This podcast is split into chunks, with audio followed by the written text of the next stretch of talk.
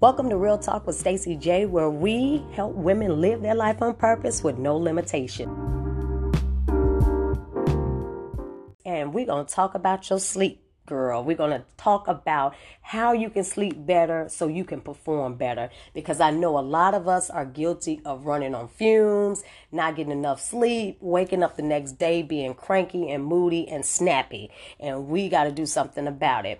And sleep is something we desperately need in order to perform effectively on a daily basis. And in the U.S. alone, 50 to 70 million people don't get enough sleep. So many people are suffering from sleep deprivation because of the need to do more and be more. You know, we're constantly connected to technology, and we feel like if I go to sleep, then I'm not going to get this done, and sleep is for losers and suckers, and we need to do this, but it's actually hurting us. And it's time for us to learn more about how to get better sleep and the benefits for doing so. Getting enough sleep is important for our physical and psychological well-being, period. So many people are struggling with this issue, which causes them to become unhealthy and unproductive. When there's a lack of sleep, it can cause all sort of problems, both short-term and long-term, and not to mention that you could become delusional because you're not getting enough sleep. So I'm sure by now we all know you can't fight it, because once you start feeling like, those eyes are getting heavy and all that, it's just no other way around it. That's your body's clock telling you that it's time to lay down. But what do some of us do? We take 5-hour energy drinks, we drinking black coffee, we popping pills, whatever it is to help us stay awake. And that is so counterproductive to what your body is naturally telling you. So it's better to embrace what your body well-made system is telling you and to start incorporating it into your self-care routine. Sleep is a needed necessity that contributes to our overall well-being. So it's time to stop neglecting ourselves by going into overdrive and look at it as an enjoyable process to help us in a holistic way. I mean, sleep is not our enemy. So we have to do better with embracing it and enjoying that time. So I have 5 ways on how you can improve your sleep habits and sleep better. The first one is to embrace sleep. Now, sleep deprivation is real, y'all. So many Americans and others globally are suffering from the lack of energy, which leads to so many limitations. This is an epidemic, and it's sad because culturally, you'll find that many of us look down on sleep, wear lack of sleep as a badge of honor, and then go to great strains to stay awake. And a lot of times this happens as entrepreneurs because we have deadlines, we have things or goals that we want to achieve. So we feel like, hey, sleep is for suckers. We should be doing more so we can accomplish more. But it's really backwards. If you get the rest and, do the things you need to do, then you can be more productive when you're awake instead of trying to push yourself to stay awake and then end up coming up with a half-assed project. First, the best way to get more sleep is to change the way you think about it. So instead of looking at it like, oh, I don't need to go to sleep, I need to keep it going, sleep should be considered an essential and pleasurable element of living well. And it's these facts that I'm going to tell you are from Harvard University, and they say that when you get lack of sleep, this is what it affects.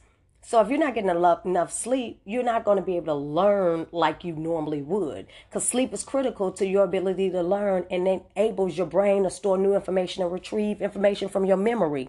Now, I'm not sure about you guys, but I know me, I can get up and be heading to the room to pick up something, and I'll forget totally what I was going to get. And I know sometimes that might have to do with other issues, but it also has to do with lack of sleep, because I'm implementing now embracing more sleep, because I'm one of those people that stay up, get energized at night, and then instead of, kind of weighing it down so I can get ready to lay down, I'm all, revved up, ready to make something happen, got all these ideas flowing, and the next thing you know, it's 12, 1 o'clock, and then I have to get up at 6 o'clock, and sometimes you can get your body to a place where you don't need 8 hours of sleep, but working off 2, 3, 4 hours sometimes that's just not enough. The other thing is your weight. Sleep regulates your metabolism, and chronic sleep deprivation can cause weight gain because it disrupts the way your body processes and stores elements from the food you eat.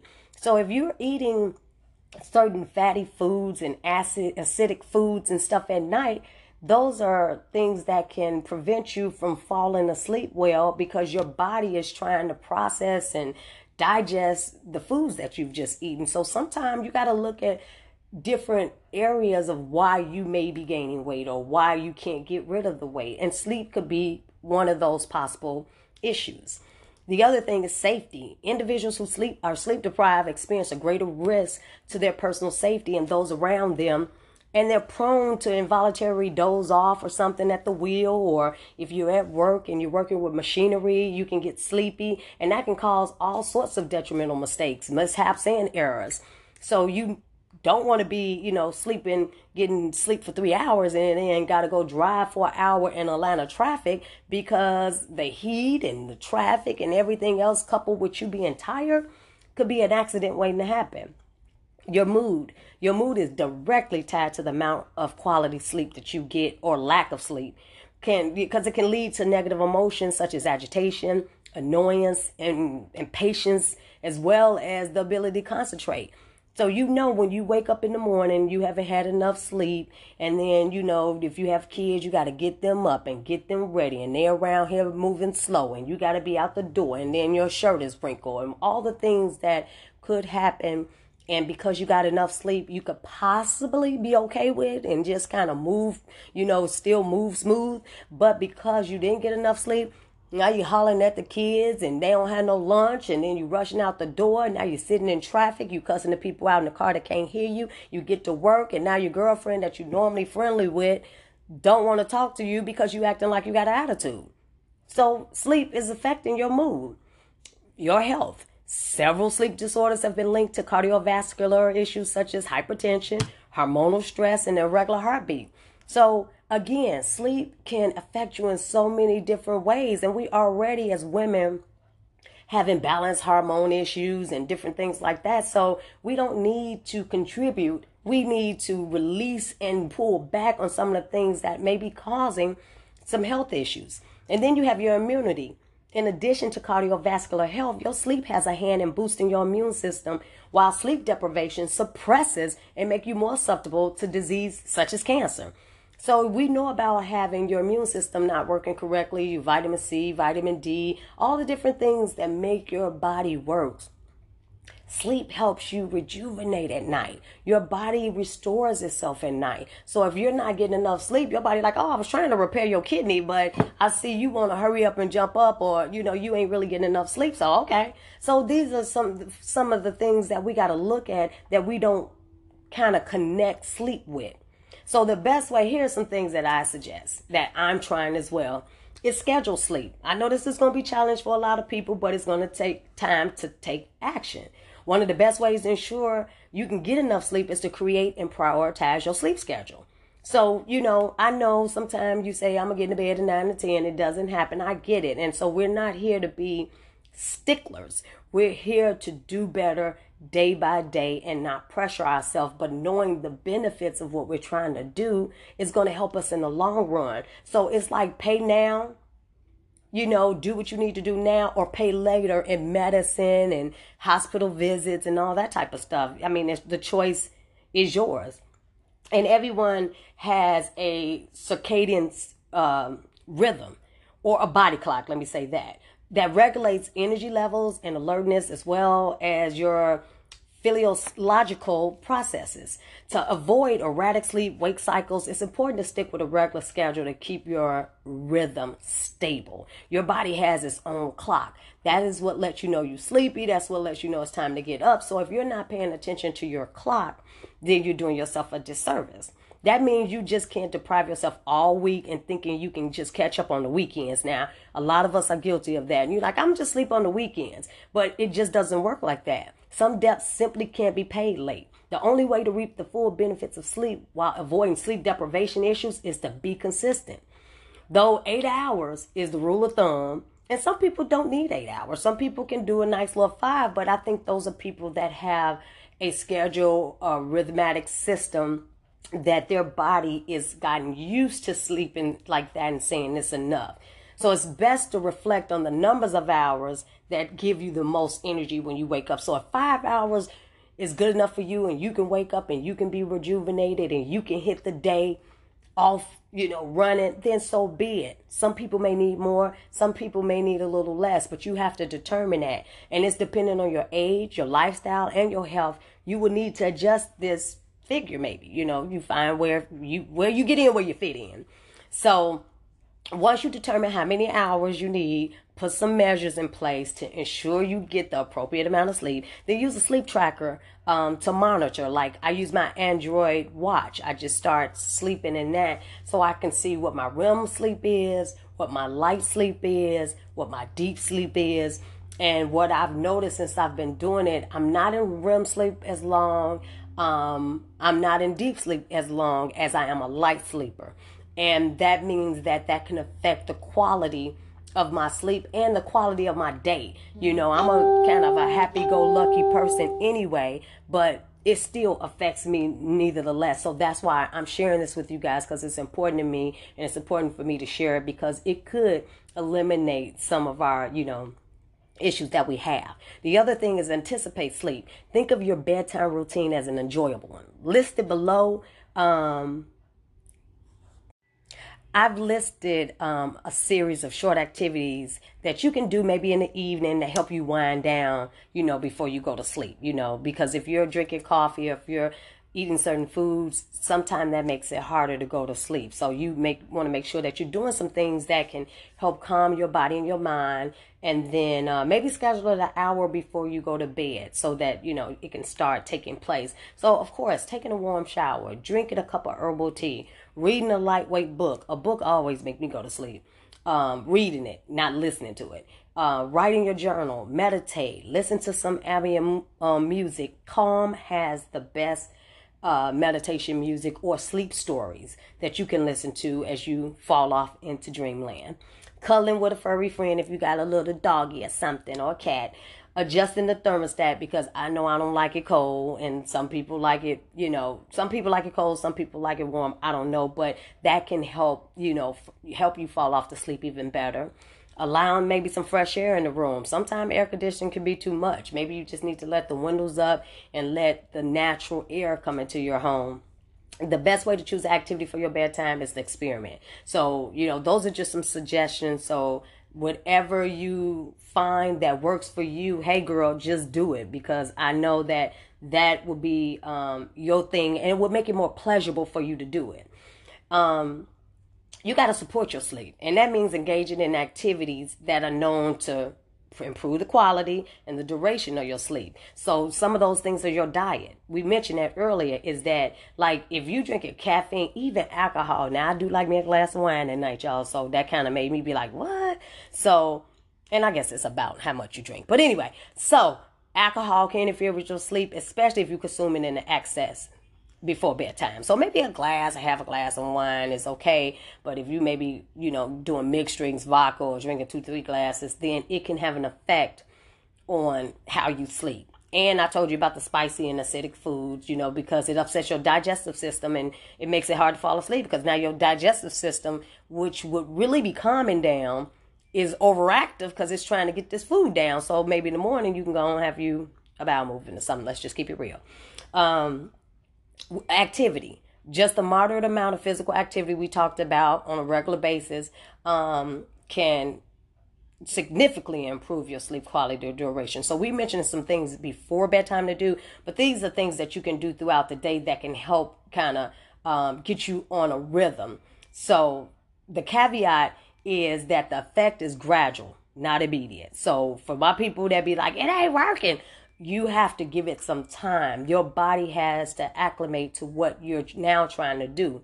So if you aren't exercising regularly right now, you'll need to start and to commit to a workout routine for a period of time before you can reap the benefits. So if you, and when I say workout, ladies, let me say this too, because I'm an on and offer myself, and my goal is to make it consistent. And what I learned from me and what works for me is if I go walking several times a week, you know what I mean? I don't necessarily have to hit the gym for an hour or hard and all that type of stuff. I just need to be consistent with my body, knowing that we're going to do some type of activity that's going to get my heart beating and going and all that. So 30 minutes, 20 minutes, stop, you know, thinking that if I don't do an hour, I forget it. I ain't going to do it at all. Do something.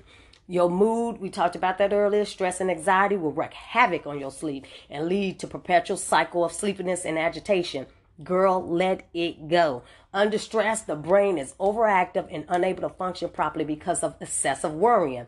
To all my worriers out there, include myself, you have to find a way to let it go at night, especially because our brains just will not shut down and they keep going and keep going. I am an overthinker. I am. And so we have to find a way to start letting some of that stress go. And no, we can't do nothing about it anyway. We're about to go to sleep. You can't do nothing about that if you're about to go to sleep. So just try whatever works for you to let it go. Pray, meditate, do something. But if you keep your mind just overactive like that, it's going to make it hard for you to go to sleep. Carrying issues from day to night keeps you tossing and turning. And that's where you stay in that realm of light sleep. You won't get into deep sleep because your mind is overreacting and overthinking. And the lack of sleep impairs your mood, potentially causes even more stress. So you wake up even shittier than you did before you went to sleep. And that's not productive, ladies.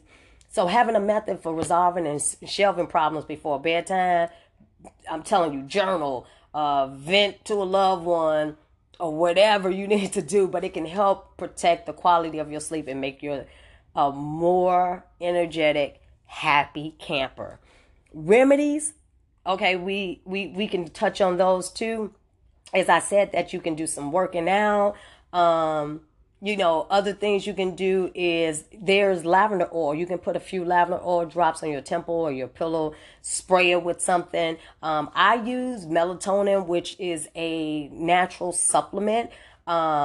I love melatonin because melatonin is not addictive, and you take it and it just kind of helps you coast off into sleepland instead of prescription pills that kind of become addictive and they put you down like almost like a tranquilizer, and then you wake up and you kind of sluggish and druggy.